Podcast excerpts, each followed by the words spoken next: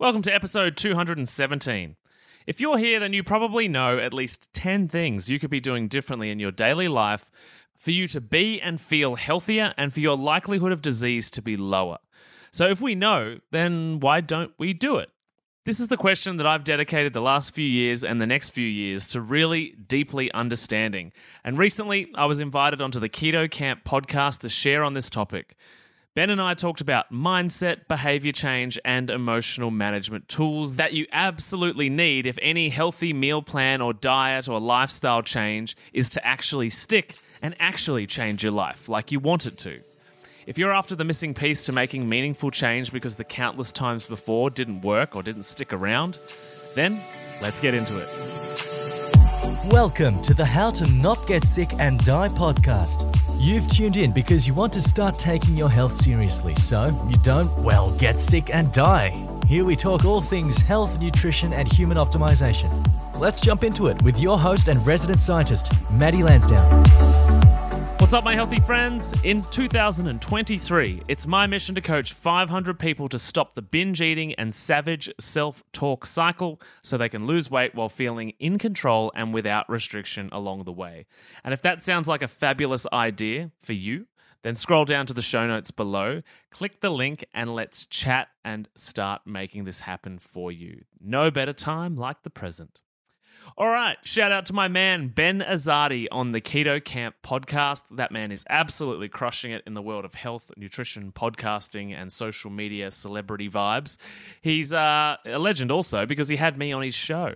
And also a big thank you to him for allowing me to share it with you over here on the How to Not Get Sick and Die podcast. You know, in life, as you do things, sometimes you're like, I don't even know what I said when I was doing that. And then other times you're like, oh, I fucking nailed it today. well, this conversation with Ben felt a little bit more like the latter. So, without robbing you of any more time with my obvious genius level downloads, just kidding. This shit kicker just happened to have a good day on this one. That's all. Anyway, let's hand it over to Ben to guide this conversation into amazingness. Hey, Keto Kamper, Ben Azadi here, the host of the Keto Kamp podcast. You can learn more about me over at benazadi.com. Today, we bring on an awesome guy, a scientist, a nutrition consultant. His name is Matty Lansdown. And I just love his energy, his attitude, his enthusiasm. He's a young dude and he's got so much research, so much experience. And I really enjoyed this conversation with him. We get into his backstory of what he learned working at a cancer hospital and how he saw the link between nutrition, lifestyle behaviors, and cancer growth, especially obesity and those who are overweight. We get into some of the devastating stats out there regarding cancer, genetics, and what the World Health Organization has to say about cancer. We get into diet culture and why being dogmatic doesn't work. He has a great philosophy called one tweak a week meaning one change a week. And I always say small tweaks lead to giant peaks. So if you're somebody who struggles with long term results, you take one step forward, one step backwards, and you end up making no results, getting no traction, this is going to be a great conversation for you. We talk about getting outside of your comfort zone and why that's so important, how to make long lasting changes that are meaningful and sustainable, how COVID has been a blessing for so many people, awakening them to the importance of your health and also awakening people to the power of the media and the government. We also get into forming your own identity by challenging your ideas, challenging your belief systems. We get into paradigms, the subconscious mind, the reason you should permit yourself to enjoy something guilt free. There's something to be said about eating something that's not necessarily healthy, but having no guilt and forgetting about it. And it's not about the setback, it's always about the get back. I always say setbacks are really setups for something great. We get into accountability and how accountability is the glue that ties your goals to your results. It is the best success insurance policy you can develop, and so much more. You are going to love Matty Lansdown, who also has a great podcast that you should subscribe to called How Not to Get Sick and Die. I can't wait to bring him on. You're going to love his accent as well. Matty Lansdown is a scientist and nutrition consultant with a passion for sharing the truth. Matty started a Facebook Live ranting about food as medicine and nutritional therapies, which soon moved to seminars, retreats, and conferences in front of thousands and is now accompanied by his growing podcast called How Not to Get Sick and Die. Here's Matty Lansdown. Matty Lansdown, welcome to the Keto Kamp podcast, my friend. Hey, Ben, how are you? Thanks for the invite. Thanks for joining me all the way from Melbourne, Australia. You're living in the future. It, apparently, we decided before we hit record that it's a bright future. it always is, and we get to decide that. So I like that decision. It's about 6 a.m. for you, and it's uh, about 4 p.m. for me. So mm-hmm. my day is winding down, your day is just getting started. But those listening, you're going to enjoy this conversation because you are doing some great work out there. And we'll get into some of the cool things you're doing and your awesome podcast. But let's rewind to how you even got involved in the health space. Like, how did you even find yourself working at a cancer hospital? What led to that? And then what did you discover at that cancer hospital? Yeah, great question. So for me, I grew up sort of in the countryside in here in Australia, and my mum was a nurse. So from a very young age, I sort of was connected to that world of healthcare because we are in such a small town that uh, my daycare was effectively going to the hospital. So I went to the hospital on all the way up until I was about five or six and went to school. And then on school holidays, I would be at the hospital and just sort of behind wherever my mum was working. And so that that's an important part of the story because it means that from a very young age I developed this really positive relationship with the concept of medicine and hospitals in a way that had nothing to do with health. Um, it was just my, you know, I'm I'm a, this little boy that's super pumped and excited and just loving that lots of people want to talk to me. And and you know, little did I know at the time that you know I was spending a lot of time with sick and dying people whose families really didn't want much to do with them or were burdened by them. So the reason it was so such a good experience for me is because all of these people kind of channeled their need for attention and love and care into this little boy who was super curious about you know everything. So i learned i learned all sorts of things. I learned how to play poker. I learned uh, uh all these war stories. I just i just learned lots in that phase of my life before i even realized i had learned all of these things. And so from there i sort of grew up uh, into a teenager that um, was almost an elite level athlete. I was almost a part of the Australian national swimming team and training very regularly. So moving into that area of, I guess, health. But when I say health, I was very much raised by a very normal Australian family, which isn't too different to an American family when it comes to food and nutrition. So, one of those things that, you know, my parents were doing the best they could with the education they had. And which obviously wasn't great uh, because as that's why this podcast exists, right? Because there was a good 50 years of corrupt information being pumped out into the world. Um, and then from there, I moved to the city to do my research and study, went to university. And when I was at university, I actually lived with two coaches of some elite football teams here in Australia. So we have Australian rules football, which is our national sport. And I was actually living um, in the house of one of the strength and conditioning coaches. And so this was this was the moment. Even though I was doing a degree um, that was predominantly biology based uh, and molecular biology, this was the the trigger for me to realize that there was a connection between uh, food and the body because my housemates were basically photoshopped. Like they were so ripped, they were so fit. You know, they were a few years ahead of me, so they'd finished uni. And I was just living the beer, rice, pasta, you know, and bread diet because I was at uni and that's all I could afford. And that's what I thought was fine to live on. Um, and so I started um, going to supplement lectures at the football club and learning from my housemate, being like, "Oh, why are you eating this?" and always eating chicken and vegetables and and steak and this type of thing.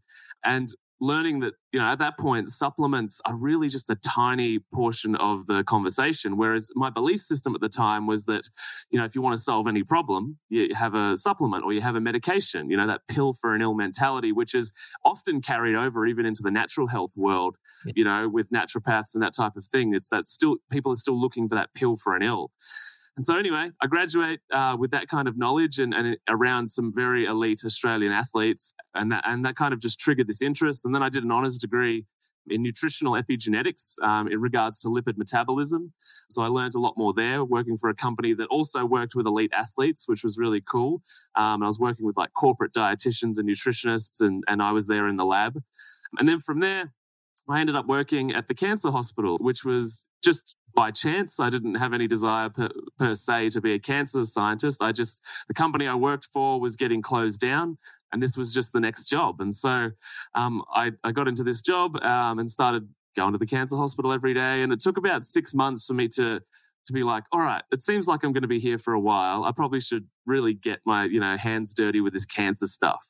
Um, and so you know, keeping in mind too that um, my my base degree, my first degree, was forensics. So a big focus on death and understanding mortality and that type of thing. And so took about six months of attending mortality and morbidity meetings every single mon- Monday for me to be like, how come nobody has ever talked about the cause of disease? We're always talking about these really extreme subsets of, you know, this this person with this molecular SNP, you know, this uh, mutation in their DNA or this group over here and, and, their reaction to drugs. And that's the lab that I worked in.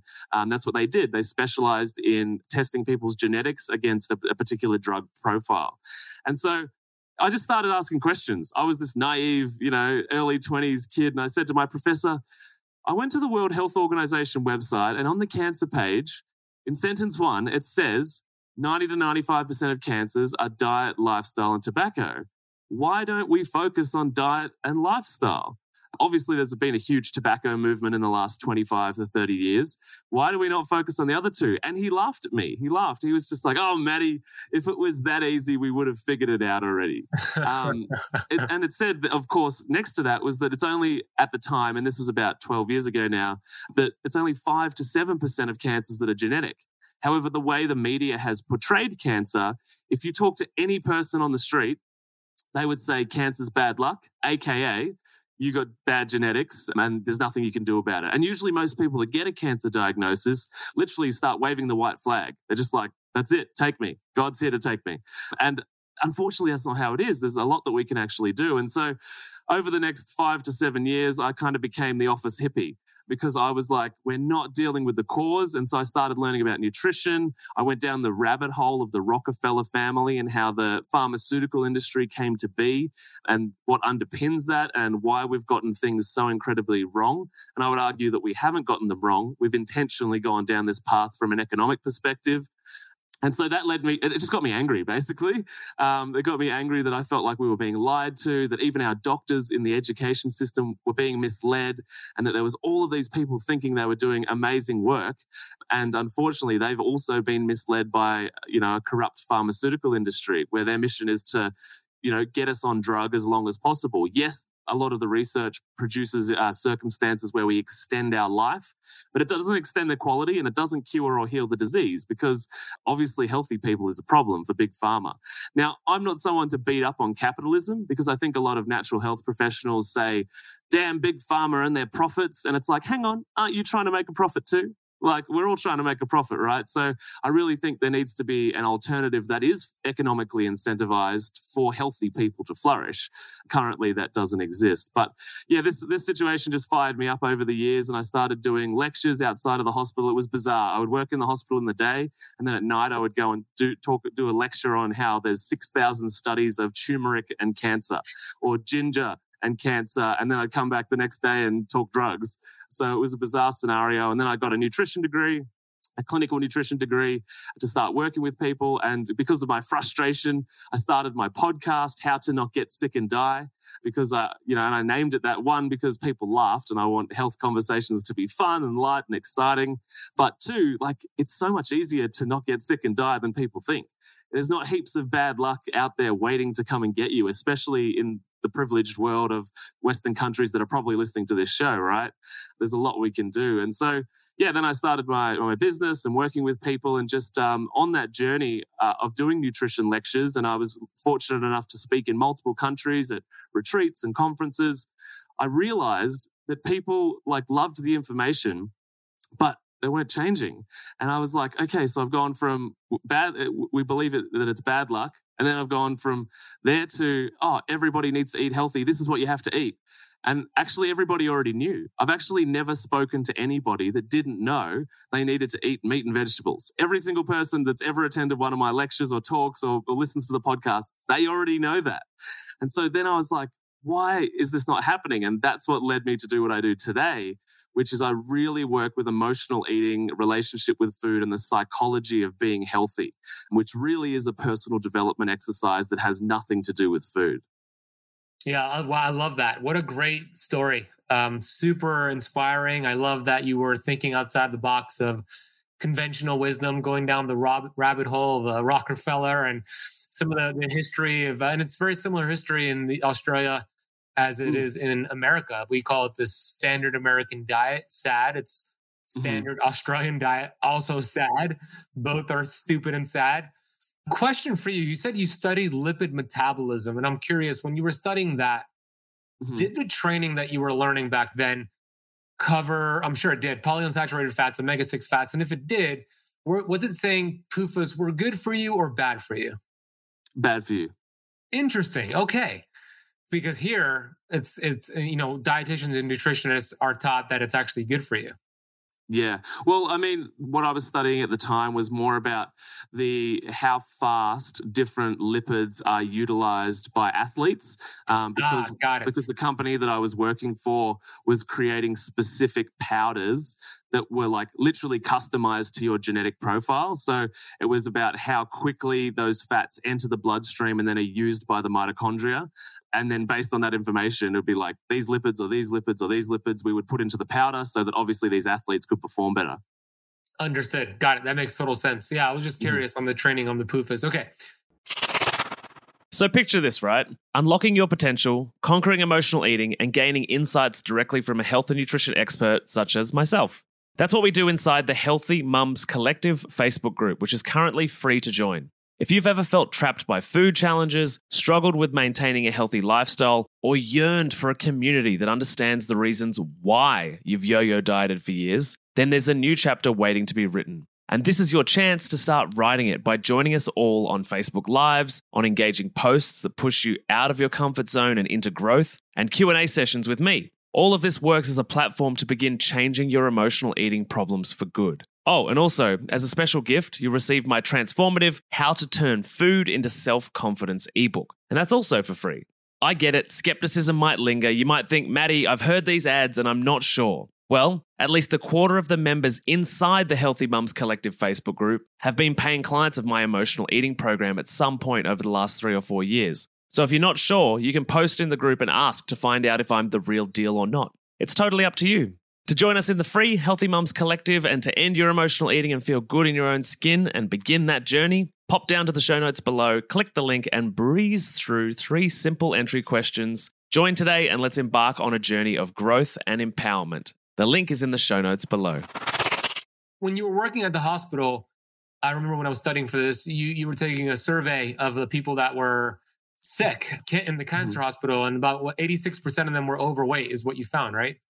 Yeah, totally. So I was just at this point where I'd studied so much sort of outside of my job in the sense that, like, you know, general wellness, diet, and realized, of course, you know, I found a photo from the 70s and it was just a group of people on a beach. Like, there was probably hundreds of people in this photo, and that everyone was like in shape, not just like healthy weight, like in shape.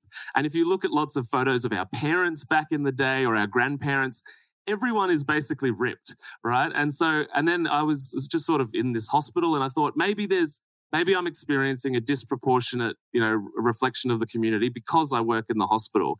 However, I, I didn't feel that was true because, you know, I have existed in, in the city and walked around outside before. And, and we're now in the situation where it's kind of weird to find, as, you know, a person who's a healthy weight. But back in the day, it was strange to have, a, like, to, to know someone that was significantly overweight. And so looking through all this research that connected obesity as a precursor or being overweight as a precursor to any of the diseases of civilization. And when I say that, I mean your diabetes, your cancer, your Alzheimer's, your dementia, you know, all of these diseases that come as a result of overeating the wrong foods. I thought, all right, I'm going to do my own little study of, uh, I'm going to walk into every single ward on the hospital. Um, and at that point, I had access to two hospitals that were connected.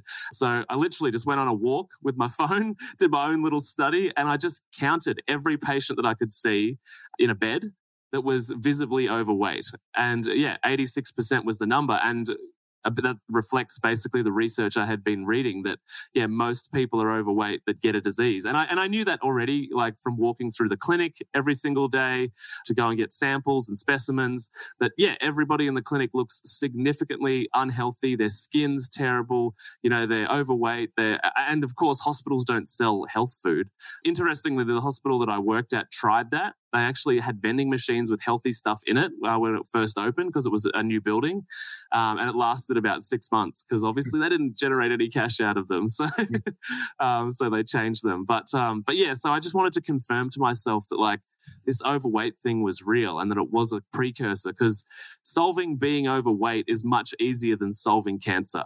And so, you know, if we can fix the, the problem before the real problem, oh, we're going to add years to our life. And not only that, we'll actually live the last 10, 20, 30 years of our life with quality and experience and, you know, being present and able to keep up with the kids and your grandkids rather than being, you know, yes, kept alive, but stuck in a chair or not going outside or doing all these things. So once I kind of proved that to myself, I was like, right, there's a lot of work to be done here in people's mindset because everyone knows what to eat. We need to change the way that people look at themselves and engage with the world in order to upgrade the way that they live. Mm, well said. You know, I, love that you did that experiment at the hospital. And, you know, that doesn't even count the people who were skinny fat, right? With the fat around their organs. So it's probably even higher than 86%. But it's interesting because you determine 86% of them were overweight. It's your own little study. But then there's also a study that came out. I'm not sure if you saw it. It was in America from the University of North Carolina, Chapel Hill in 2018 that also did a study. I think there was about 8,000 people in the study looking at different metrics, blood pressure, A1C, on medication, off medication, and they found that 88% of American adults are metabolically unhealthy. It's very much in line with your 86%, which is unfortunate. It's also predicted in America that by the year 2030, in eight years from now, 50, 50% of American adults will be obese, not just overweight, but obese. And then the CDC also shows that one in three women are diagnosed with cancer within their lifetime in the US. And for men, it's one in two. And a lot of people, to your point of what you shared earlier, believe it's just the bad luck of the draw. You know, cancer runs in my family, or I got this gene and there's nothing I can do about it. But that is not true. That is false there's so much control. 95 bruce lipton thinks 99% is under our control through our environment our thoughts our behaviors our food our drinking supply and we'll get into all that. But i, I love your approach maddie because how old are you? 32 years old? 30 yeah bang on. 32 years old.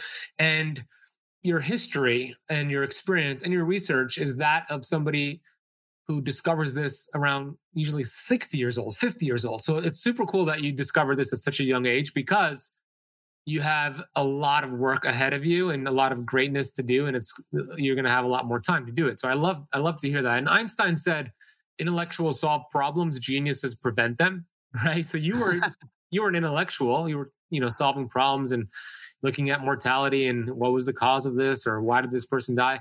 But now you switch to being a genius and now you're looking at being proactive instead of reactive which gets us to a lot of the work that you do which is similar to the work i do. I call it the mental six pack but focusing on the inner sizing versus the exercising because it's, it's not information that changes people's lives. We have an abundance of inf- information uh, if information changed your life, then every librarian would be a multimillionaire, right? So it's not that. it's the application of the right information, but also doing the inner work. So let's get into that. You noticed that you would tell people, eat this, not that, drink this, not that. And maybe some people did it, but majority probably did it for a little bit, fell off track. And then what were some of the things, the trends you noticed? And then what were some of the action steps you took from that? Yeah, sure. Firstly, thank you for those very kind words. I very much appreciate that. That has a lot to do with my very rebellious personality and not wanting to conform to the groups around me, but it's led me in a good that. direction. I get that. Well, the quote is conformity or the the opposite of uh, courage is not What's the quote? The opposite of courage is not cowardice, it is conformity. That that's exactly like me. I agree. Totally, totally. Yeah, no, I saw a, a, quote the other day actually that said that in a society that's fat, sick, and nearly dead, being healthy is a form of rebellion. so true. I like that. right? I like that form of rebellion. I'm good with that. Yeah, me too. Me too. so to answer your question, there, there was a trigger moment for me where I was it was like I need to start building a program and a business that helps people because I did this presentation and I forget what I was talking about nutrients supplements something like that. And then after the talk people were like thanking me and blah blah blah. And then somebody came over and said Matty they'd waited till the very end till everybody was gone. They're like Matty love the talk. I really want to talk about um, how we can work together. Let's go to the McDonald's across the road and have a conversation and that was the moment that I was like, um, and I think he said like get dinner or get get some food, and I was like, hang on, hang on. I literally just talked about this for like an hour and a half, and, wow. and that was the moment that I realized I was like, I'm going to do something different because information, yeah, is not the transformational variable. And like you said, um, librarians would be geniuses. We'd all be healthy, sexy, rich because Google exists. Yeah. You know what I mean? We just well, Google the information. Celebrities and rock stars, if that was the case. yeah, totally. So I was like, all right, I'm gonna I'm gonna do this differently. Um, and so I guess the thing that I was seeing and learning, uh, which probably all of your listeners uh, have experienced, there's just people that have been on 10, 20, 30, 40 diets, and they're in a more unhealthy state than when they first began the journey. And yes, they might have had some you know superficial results along the journey. Lost a bit of weight here lost a bit of weight here got healthy. It was really really hard but you know then as uh, once the wedding was over or once the event was over i returned back to my old self. And so um, I was going on very, my own personal development journey and dealing my, with my own childhood trauma a lot in my 20s and spent a long, lot of time in therapy sorting my own out. And that journey and that information of actually going through it, like myself, really informs the work I do now because, you know, I'm not just a 32 year old that thinks he's got all this life experience um, and just, you know, I've read some books and I'm trying to share that information. It's, I think emotionally, you've got to go on that journey to really understand that it is challenging and that you can't solve some of these deep problems in an eight week course or a 10 week course. And there, and I, and I adopted the, uh, the, the sort of tagline or the mantra, which a lot of podcast listeners and clients parrot back to me, which is one tweak a week it, that's the way that I look at changing your diet and changing your lifestyle is that if we jump too far out of the comfort zone, which is what happens on conventional diets that most people have been on way too many, you jump so far out of the comfort zone that your nervous system and your identity doesn't recognize the environment and therefore interprets it as unsafe and dangerous. And that's why people slingshot back into their old set of behaviors. So the idea of one tweak a week, both nutritionally and from an identity perspective, is that we step over the comfort zone line just one step at a time. We pick one thing and then we sort of master that. And then we move on to another thing. And then slowly a new lifestyle or way of showing up in the world is built. And conventional diet culture, which is what most people are used to, doesn't go about it like that. It goes, says on day one, jump off the cliff, you know, buy 400 kilograms of kale, empty your fridge of everything that we would label as evil. And it also has this issue with, with language and labeling. And it's this dichotomy, which is like good and bad. Which the way that I talk about it with clients is to think about your inner child and your inner parent. So we've all got both, um, and that happens when it's like, you know, you're you, you're the child always looks to break the rules, push the boundaries, and that's the child in you is like, go on, just have one now we'll start the diet, diet tomorrow. And the parent is the one that then, after you do it, says, wasn't good enough, be better. And then we're just forever, it's like this tennis match back and forth, or, you know, a yo yo diet, right? It's up and down on this narrative. So we have to insert another voice to that conversation. And that is the adult. So there's the parent, the child, and the adult. The adult is honest, non judgmental, it, it, allows space and it, it, allows life to occur as it will, but it also is, could be regarded as your higher self, or for some people, God, um, or your intuition. And the adult is a, a, just another way to, or another voice in that conversation that can rationalize and manage the conversation that's going on. And that conversation was embedded by marketing for most people, like especially in the diet world. Like it's always going to be in there, like good and bad, do this, don't do that. Um, but the adult is what we want to move towards in order to make a decision that respects ourselves. And in that process, we develop self love, self respect. And as we do that over time, we start making decisions that actually are in favor of our body and in favor of the life we want to live. And we also have to understand the past because we, we've all got a past that led us to this current moment. And if we don't understand the motivations that led to the behaviors that created today, we're never going to be able to change them because we are going into the future totally blind you know so we have to understand how we got here so we know which set of behaviors and which triggers and which traumas to manage in a way that we can change them moving forward well said, my friend. I love the idea of one tweak a week. It's terrific. Uh, I'll take that. As, I'll even add to that because I always say small tweaks lead to giant peaks, right? So totally. one tweak a week, small tweaks lead to giant peaks. So you could add that to like it. And it's true, but the, the, it's not a popular approach. And people don't like to hear that because mm-hmm. we have this microwave thinking. Like, I want the magic pill. I want the magic diet. I want the weight loss now. I want the results now. And we've been programmed that way, as you know, from society. And when you tell them, yeah. hey, you actually work that way, you have a set of habits in the subconscious mind, the paradigm, we have to change the paradigm. And it doesn't happen overnight, it happens over a period of time. There's two ways to change the paradigm. If somebody doesn't know what the paradigm is, it's a multitude of habits that fire on autopilot where you don't have to think about it. It's the subconscious mind running the show. I'm sharing, I know you know this, but I'm sharing this for those who are listening. And there's only two ways to change it. Number one, an emotional impact, right? 9 11 for a lot of people here was an emotional impact, and then it changed people's habits, their thoughts, their subconscious mind. I lost my dad to the complications of diabetes in 2014, changed my paradigm, changed my thoughts. So, an emotional impact is one way. Ideally, we don't want to go that route because there's a lot of suffering involved, but that's one way to change the paradigm. The better way is what Matty teaches all of his clients and with his podcast is spaced repetition over time. And eventually you create new neural grooves in the brain. This plasticity starts to occur. And now you have changed your thoughts. And when you change your thoughts, you change the pattern, you change the paradigm, then you change your habits and your results. And it doesn't happen in a week. It doesn't happen in a month. It happens over time. So I love the one tweak a week because it's that one change. You get better this week than you did last week. And then next week you get better next week than you did this week. And that starts to compound over time and you start to habit stack.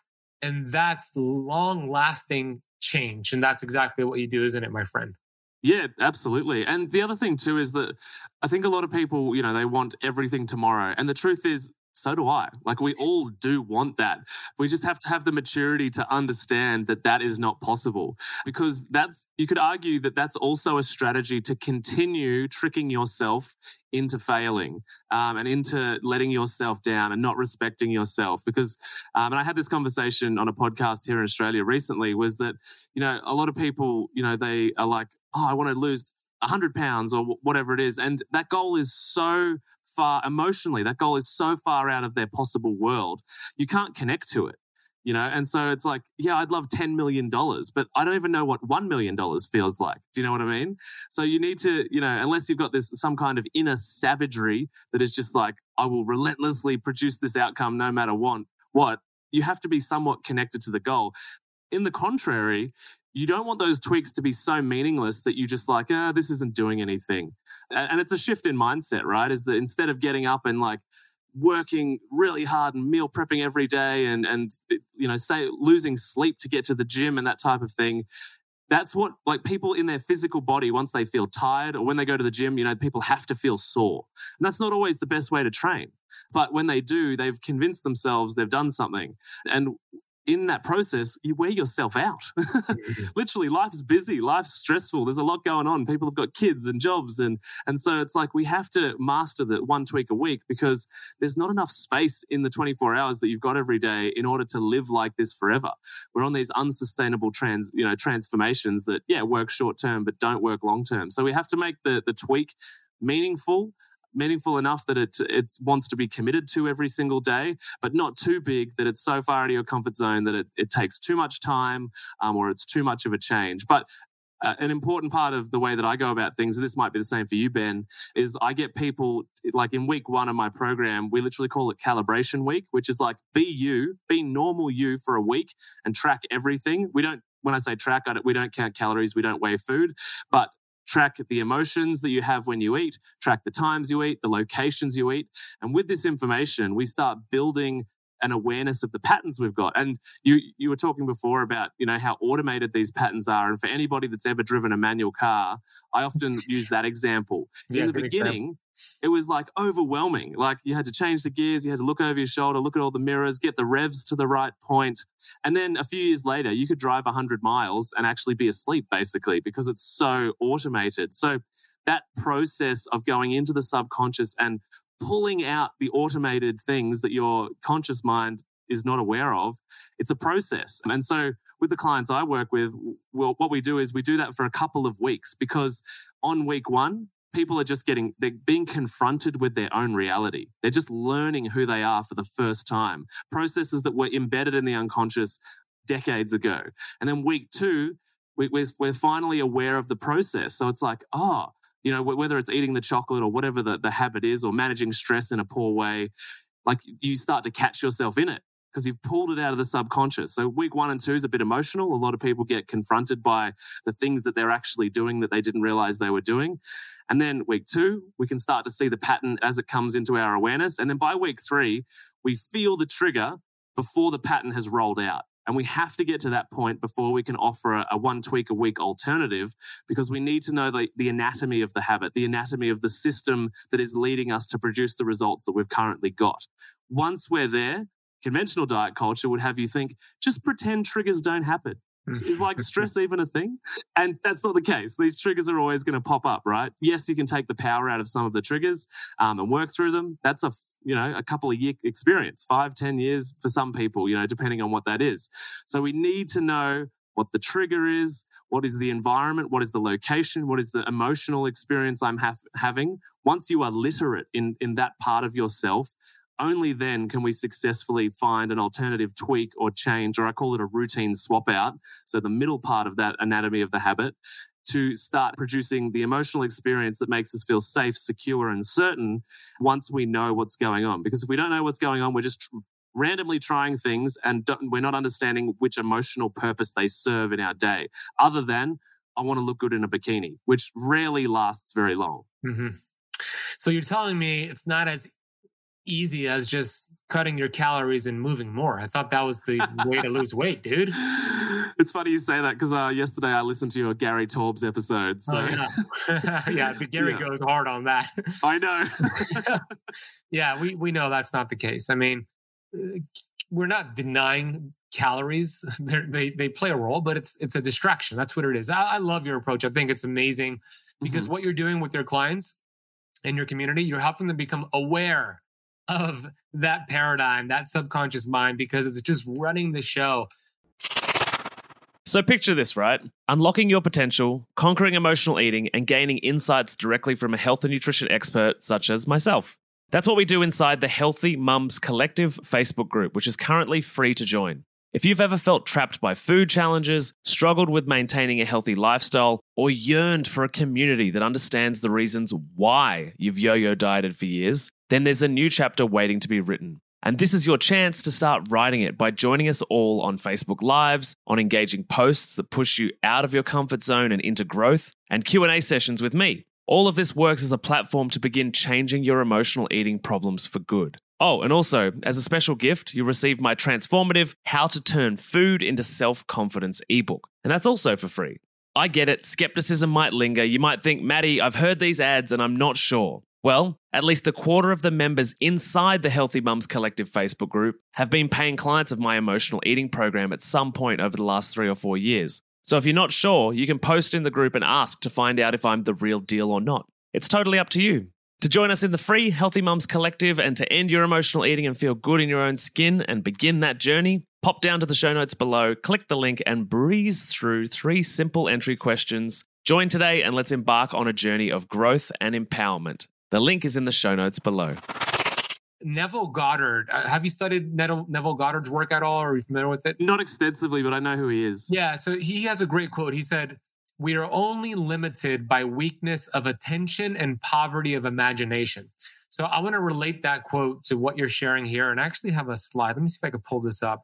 That's so relevant to the 2022 and social media. oh my gosh, it is, dude.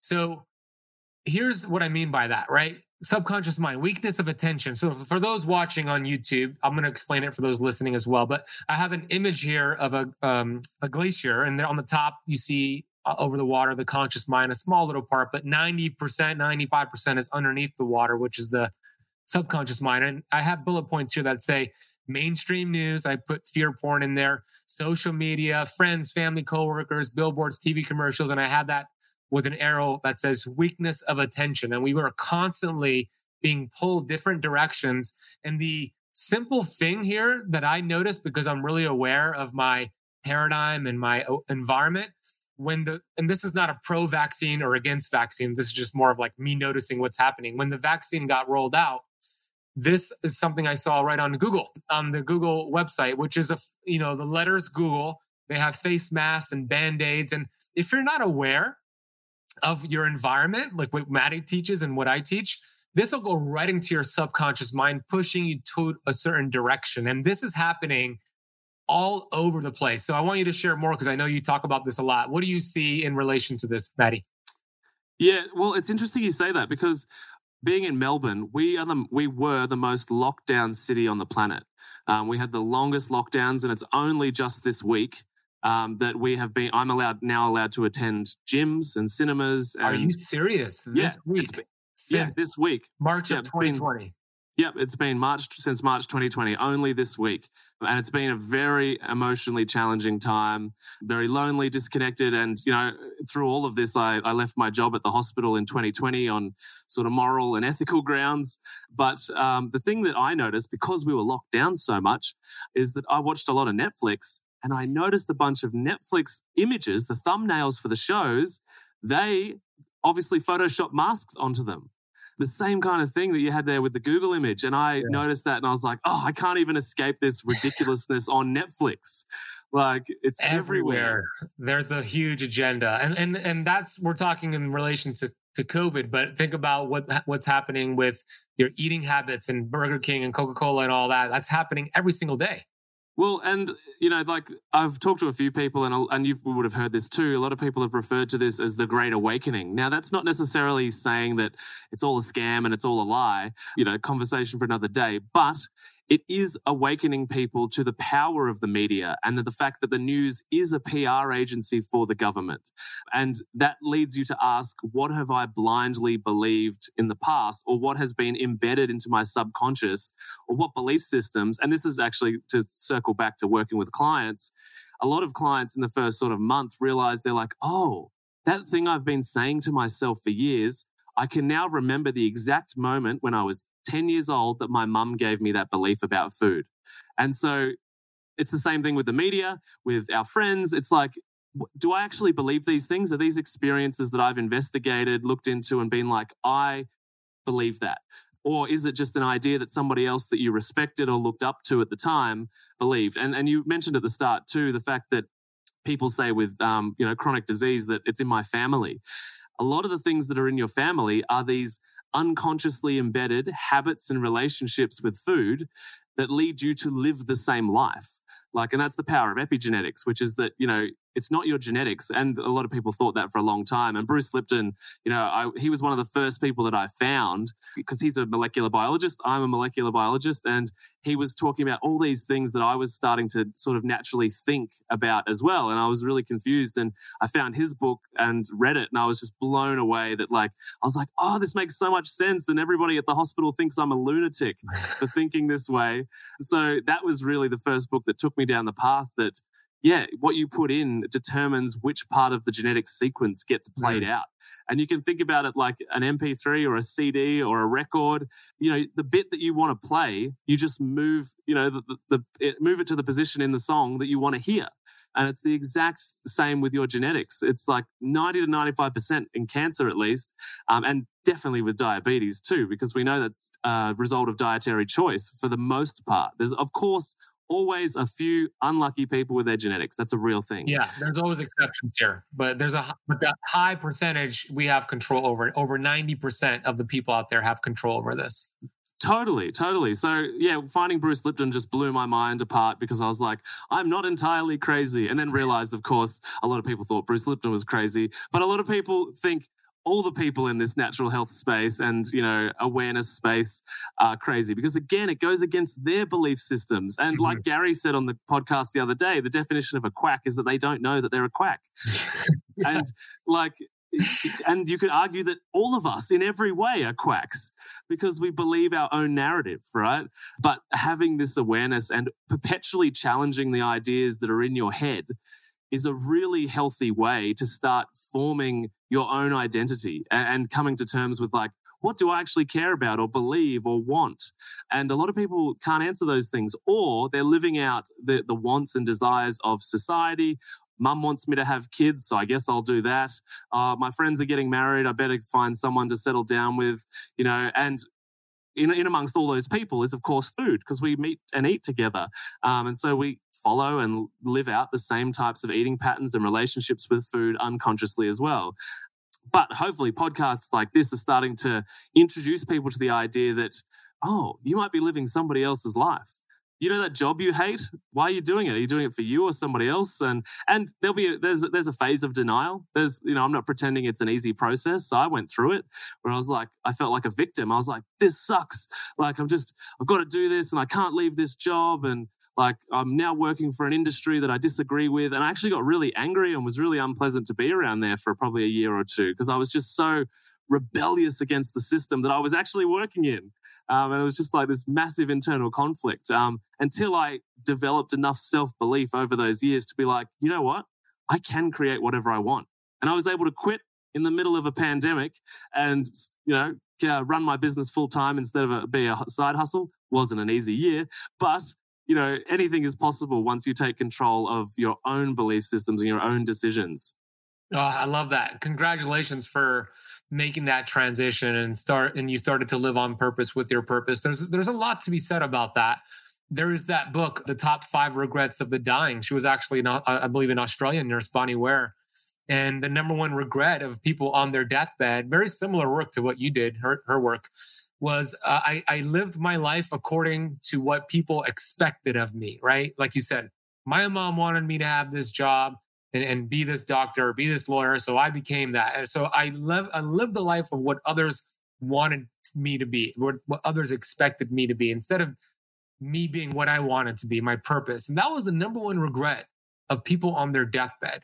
There is a very important thing here where when people live on purpose with their purpose, there is numerous health benefits. I'll give you a perfect example. You might know this or you might not. There was a book that came out in the late 80s called Recovering the Soul by Dr. Larry Dossey, medical doctor. In the book, they determined they could predict when people have their first heart attack with 85% accuracy, meaning 85% of the time when people have their first heart attack in the United States, it's when this takes place. And it takes place Monday morning between 8 and 9 a.m. in the morning when people are on their way to work to a job that they hate. Their psychology affects their physiology, giving them a heart attack 85% of the time. And that is the impact of stress and not living on purpose with your purpose. So, like what Matty teaches and what I teach is to stop following the crowd, start following your purpose.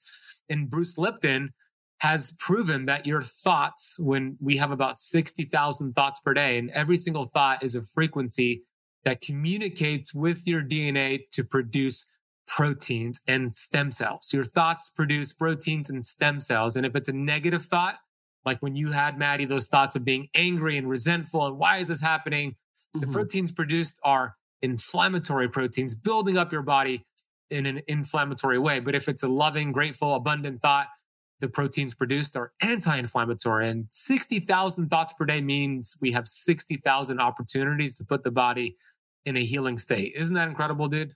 Oh, it, it blows me away. And, and I guess as well, that for a while creates like in people they're like oh no i have to think all positive thoughts you know there's also the natural the natural flux of life right and i went through that being like i've got to be grateful for every single moment and then after two years of lockdown in melbourne i was like I don't give a shit about anything. Like, I'm not grateful for anything. I'm just angry, you know?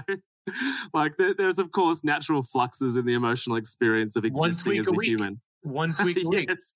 It's not, you know, changing 60,000 thoughts in a day. It's one tweak a week, to your point. Yeah. Totally. But uh, to bring this back to eating, something that just popped into mind is that uh, a really important part of this process is permission.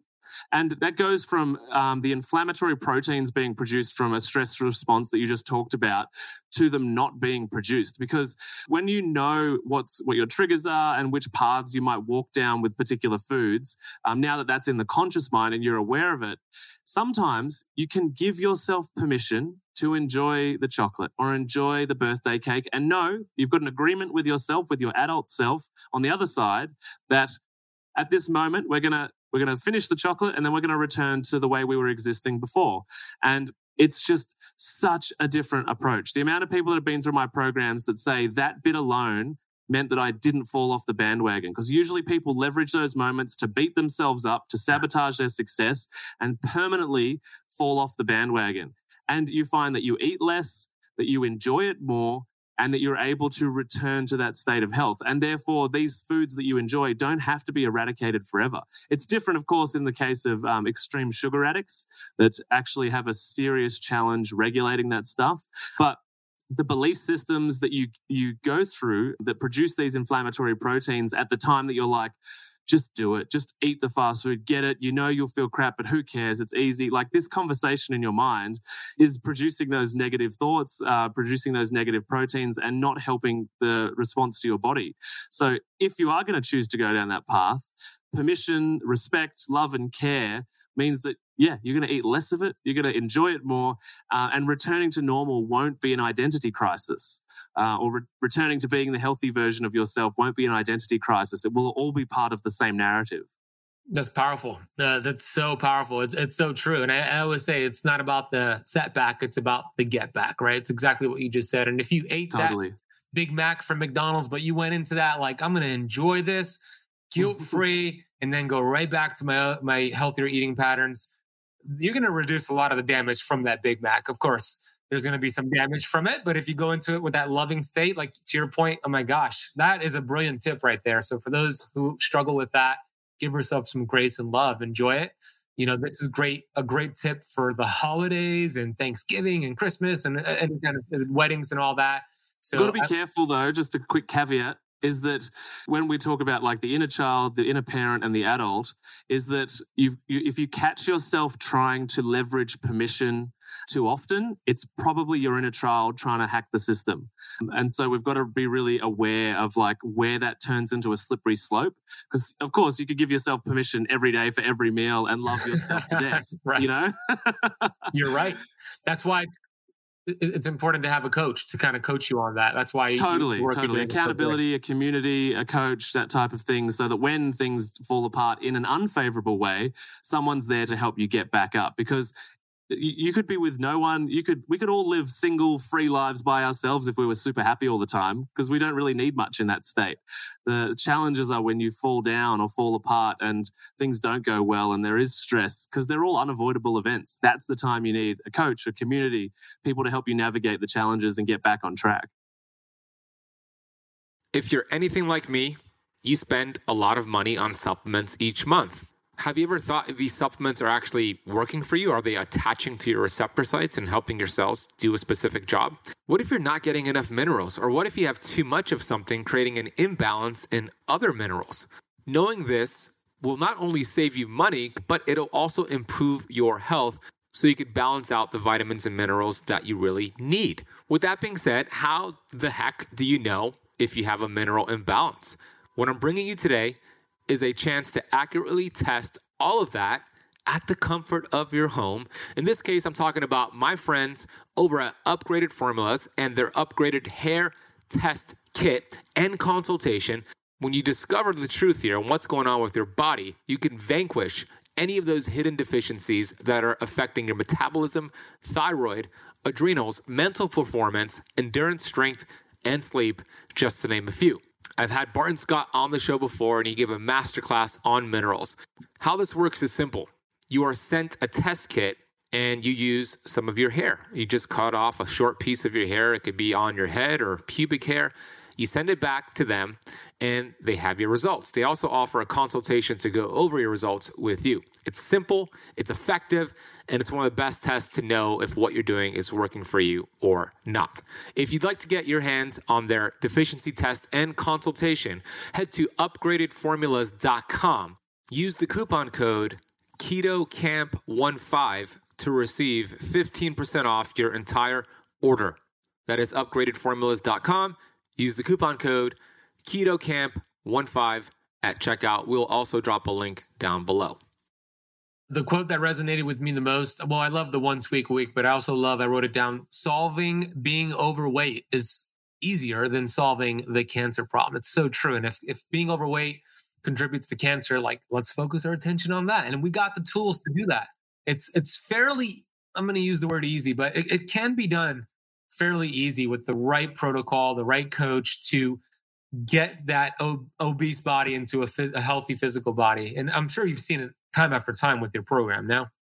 Yeah, totally. It's it's absolutely possible, and yeah, just being real with people too is is really important. I find that um, I had a client that literally said in our testimonial video, she was like, "I just like that Matty's not going to bullshit me," uh, because these things are going to be difficult. Sometimes they'll take a lot longer than you want them to.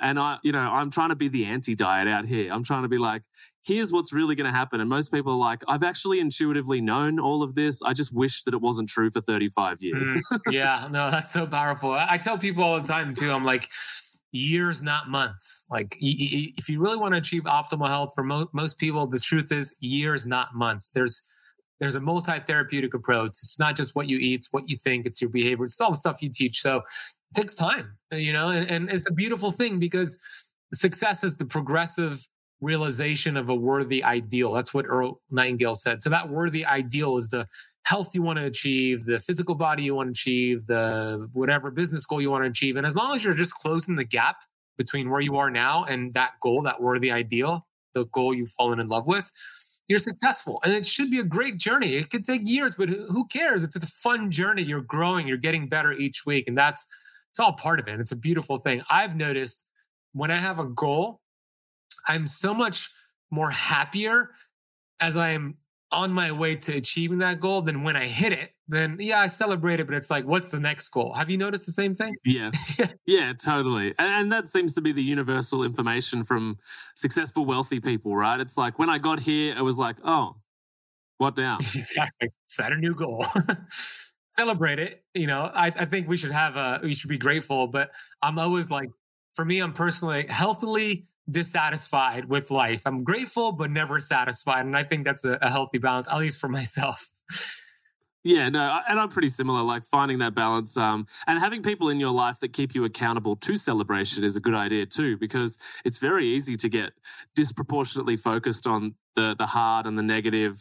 Um, you know, we could have a meet a hundred people and we'll dwell on the one that just we didn't gel with or that didn't like us. And so having someone that reminds you, it's like, you know, hang on, you know, this is worth celebrating. It might feel like a tiny goal. I know for my own podcast, like, you know, getting to the first 10,000 downloads, I was like, oh, Joe Rogan gets like a billion a year.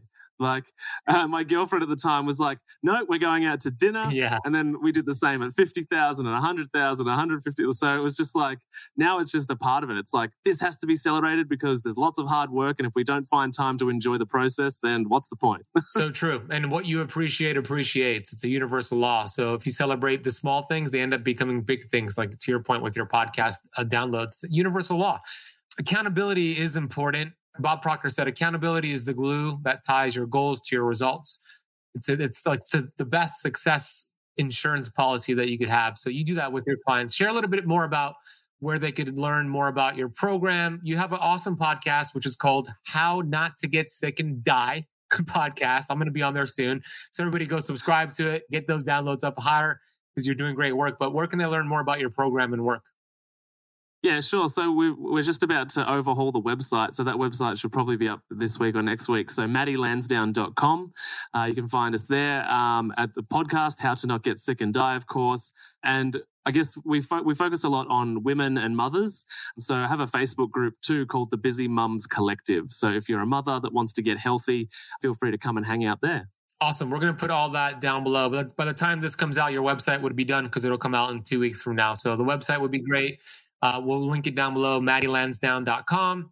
Uh, how not to get sick and die podcast. We'll put your Facebook group down below. My audience is, uh, you know, there's a lot of moms and, and women in my audience. So go and check out Matty go check out his website, his social media, go listen to his podcast. And I want to acknowledge you, man. I love the work that you're doing. This was a fun conversation. Love your energy, your attitude. 32 years old, man, and you've got the wisdom of somebody who's 62 years old. So I'm excited for your future. And uh, if you ever make your way down to uh, America and Miami, where I'm located, I'd love to see you in person, man. But I want to acknowledge you and say thank you for the work you're doing. It's awesome, and I really enjoyed the conversation today. Yeah, me too. And I'll definitely come and hang out. We've got, as we discussed before we hit record, we've got a bunch of mutual connections in this health world. And I've got, a, I've been on so many summits in the US. So yeah, I'm definitely going to come and hang out sometime. But thanks so much for hanging out and having an organic conversation. And I really appreciate your time, Ben. Thanks for listening to the How to Not Get Sick and Die podcast. If you love this episode and health information is your thing, then please consider subscribing to the show. And when you're done, head over to iTunes, Google Podcast, or whichever app you use, and we'd be grateful if you could leave us a five star rating and write a review sharing your opinion on the show, as it really helps the podcast grow. Thanks so much, and I'll see you on the next episode.